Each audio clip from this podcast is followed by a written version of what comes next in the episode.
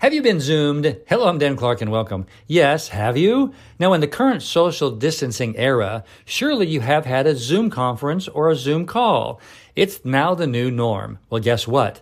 The latest research on social distancing is not conclusive, but it does say that it increases loneliness. In person interaction significantly reduces loneliness. We're going to have an epidemic of loneliness if we don't start doing something about this social distancing. I have an idea. Now, we can't change the social distancing right now, but we can work on the loneliness part.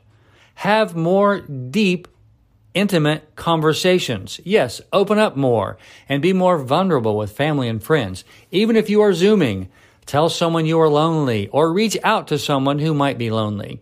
Do your best to practice being connected deeply with those that love you. I'm Dan Clark, and I love you.